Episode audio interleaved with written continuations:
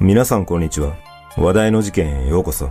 今回取り上げるのは、凶悪犯、浅山克美死刑囚です。この事件は、浅山が交際相手の男性を独占するため、交際相手の親を殺害し、死刑判決が出た事件ですが、驚くことに、この殺害には、浅山の妻も加担していたことが判明しました。この事件は、一体どのようなものだったのか。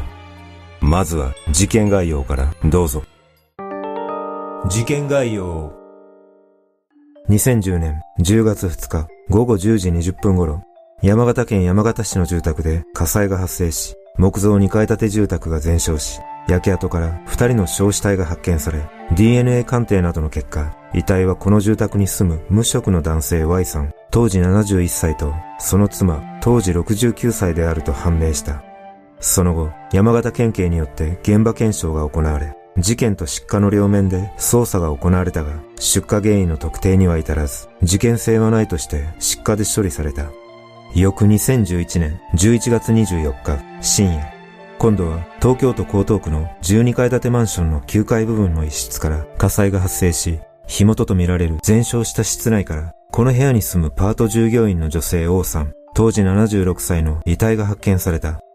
消防隊が現場に到着した際、玄関の鍵はかかっておらず、台所などに灯油が撒かれた跡があったことから、警察は放火と断定し、王さん周辺の捜査を行ったところ、放火前に王さんと王さんの長男がトラブルに巻き込まれていたことが分かった。そして捜査の結果、都内の区役所で王さんの長男を装って住民票の写しを受け取ったり、王さんの長男を執拗に付きまとうなどしていた名古屋市に住む無職の男、浅山克美、当時46歳と、その妻、当時42歳が王さんの殺害に関与した疑いが浮上し、2012年1月5日、この二人を誘引私文書偽造及びストーカー規制法違反容疑で逮捕した。調べに対し二人は王さんを殺害して放火したことも認めたため、警察は二人を殺人、現住建造物等放火、逮捕監禁などの容疑でも再逮捕し、さらに浅山は山形で Y さん夫婦が焼死体で発見された火災についても自分が火をつけたと供述したため、この事件でも浅山は殺人、現住建造物等放火で再逮捕された。後の裁判で浅山の妻は懲役18年の実刑判決が言い渡され、一方の浅山は最高裁まで争ったが、一審の判決通り死刑判決が確定し、この事件は終わりを迎えたが、それと同時に山形県警が失火として処理した問題や、この夫婦の歪な関係にも注目が集まることとなった。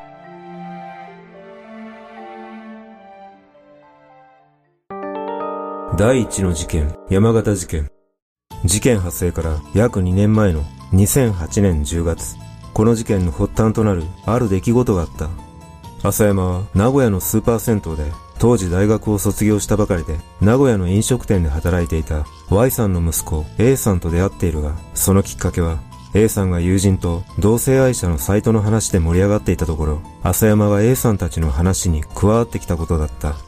その後、浅山と A さんは意気投合すると互いに惹かれ合い、その日のうちに肉体関係を持ち、浅山は結婚していたにもかかわらず、二人は反同性をするほど仲を深めていった。しばらくは何事もなく、二人は交際していたが、その年のクリスマスにちょっとした出来事が原因で別れ話へと発展していった。それは浅山が A さんに対し、こんな何もないクリスマスは初めてだ、と言って A さんの頭をリモコンなどで殴りかかるなどの暴力を加えたことがきっかけとなり、A さんが浅山との別れ話を切り出すと、浅山は、周りにもお前の親にも芸をばらすと、と脅し、A さんの逃亡を防ごうと A さんの職場まで迎えに来るようになったという。こんな状況に嫌気がさしていた A さんは、なんとか浅山と別れたい一心で、別の男性と肉体関係を持ったりもしたが、浅山は別れさせてくれず、やがて浅山のストーカー行為はエスカレートしていき、深夜から朝方まで繰り返しひどい言葉で A さんに詰め寄り、さらに暴力も増していったが、A さんは1年半もの間、その行為に耐え続けたという。やがて、浅山の暴力に耐えかねた A さんは、2010年5月に実家の山形県に転居したが、浅山は電話やメールを大量に送りつけ、山形にまで足を運び、無理やり A さんを名古屋まで連れ戻した。しかし A さんは、母親の介助をしなければならないと理由をつけ、再び実家に戻ったため、ついに浅山は A さんを自分の元に連れ戻すには A さんの両親である Y さん夫婦の存在が邪魔であるとの考えに行き着き、浅山は一人で山形に向かい、Y さん宅の建物1階の壁や近くにあったゴミ袋に灯油を撒いた上、ライターで火をつけ放火した。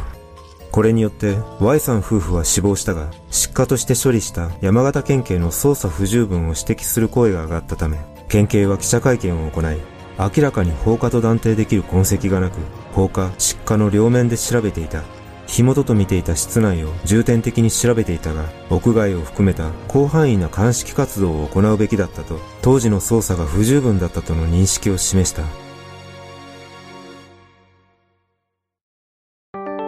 第二の事件、東京事件。この事件で被害者となった王さんは、浅山夫婦と面識はなかったが、王さんの長男と浅山夫婦には深いつながりがあった。事件が起きる前の2010年2月、王さんの長男と浅山夫婦の出会ったきっかけなどは不明だが、この頃、名古屋市内で浅山夫婦と王さんの長男は一つ屋根の下で暮らし始め、住宅の1階で浅山と長男が、2階で浅山の妻がそれぞれ生活していた。しかし、王さんの長男は浅山夫婦から暴力や暴言を受けるなどしたため耐えきれなくなり、たびたび逃げ出していたが、その都度浅山に連れ戻されていた。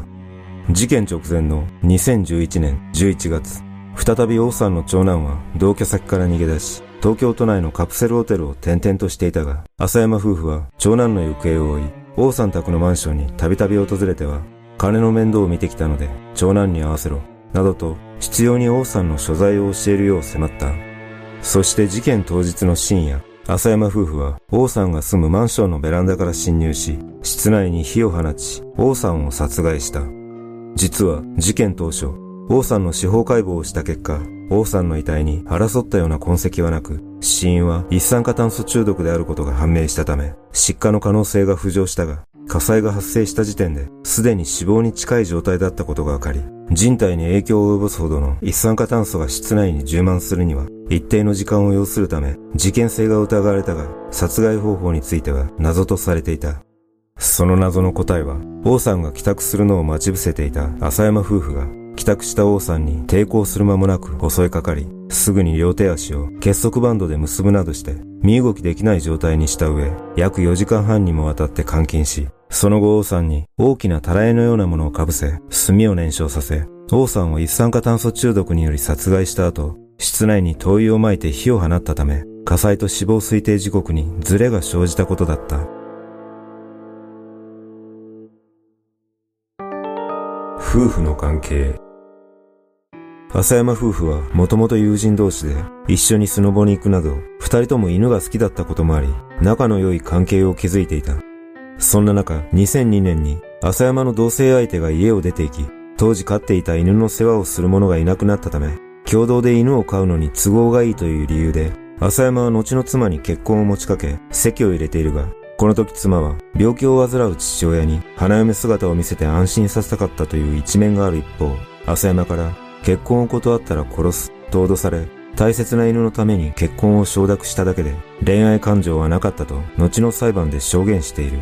そんな二人の生活に夫婦の営みなどはなく、浅山の性的興味はあくまでも同性に向けられ、繁華街に夜な夜な繰り出しては、頻繁に若い男性と飲み歩き、酔って暴れ、店とトラブルになることも少なくなかったとされ、自宅前で男性とイチャついている姿を近所の人に目撃されたりもしていた。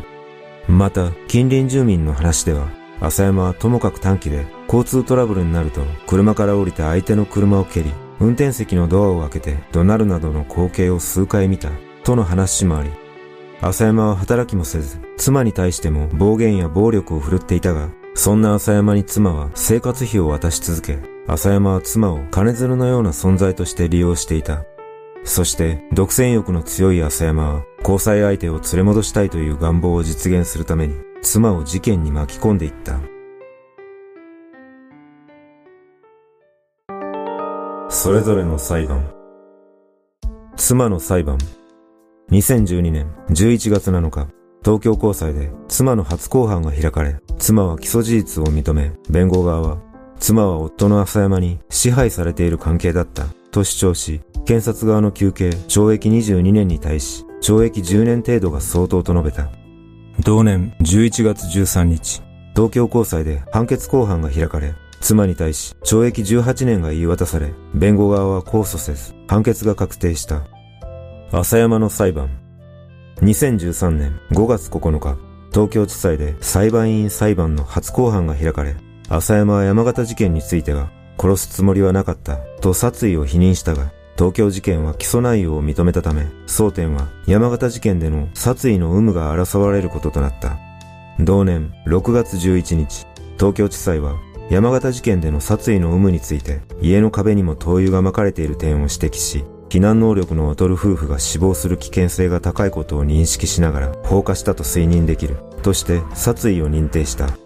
そして全く落ち度のない被害者が3人も殺害され、社会に与えた衝撃は大きい。交際相手を連れ戻したいという願望を実現するために重大な犯行を繰り返しており、犯情は極めて重いとして休憩通り死刑を言い渡した。しかし、弁護側は判決を不服として東京高裁に控訴し、翌2014年10月1日、東京高裁は山形事件の殺意について、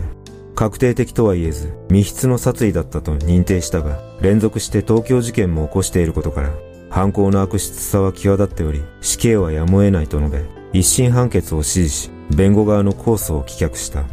弁護側はまたも判決を不服として最高裁に上告したが、2016年6月13日、最高裁は弁護側の上告を棄却する判決を言い渡し、浅山の死刑が確定した。現在、浅山は刑の執行はされておらず、東京拘置所に収監中となっている。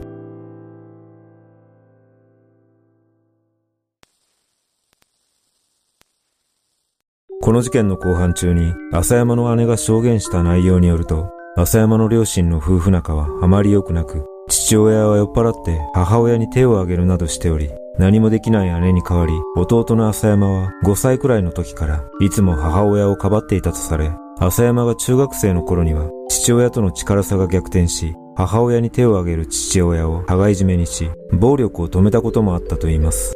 そんな生活の中、経済的に貧しかったこともあり、浅山は中学卒業後に進学することなく、美容師を目指して上京していますが、その後、浅山の兄が25歳で自殺するといった衝撃的な出来事もあったとされています。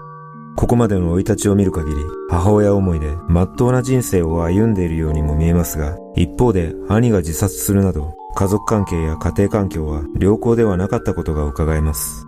そういった家庭環境などが影響していたのかはわかりませんが、実は浅山が美容師をしていた37歳の時、名古屋市内のビデオ店でヘッドホンステレオ1個を盗み、それを見つけた女性店員に殴る蹴るの暴行を加え逮捕されるなど、父親譲りの暴力的な一面を覗かせています。そして、この事件で特徴的なことは、浅山が起こした2つの事件は、いずれも被害者が当事者ではなく、その親が殺害されているということです。あろうことか浅山は、自らが殺害した王さんの葬儀会場に現れ、そこでも長男につきまとい、なあ、話をしようよ、と語りかけていたとされているため、強烈な独占欲の果てに、周りを排除するといった犯行に至ったことが推測できます。自らの欲求を満たすだけのこのような犯行は、卑劣極まりなく、絶対に許されることではないため、この事件の死刑判決は、改めて妥当だと感じます。皆さんはこの事件をどのように感じたでしょうか？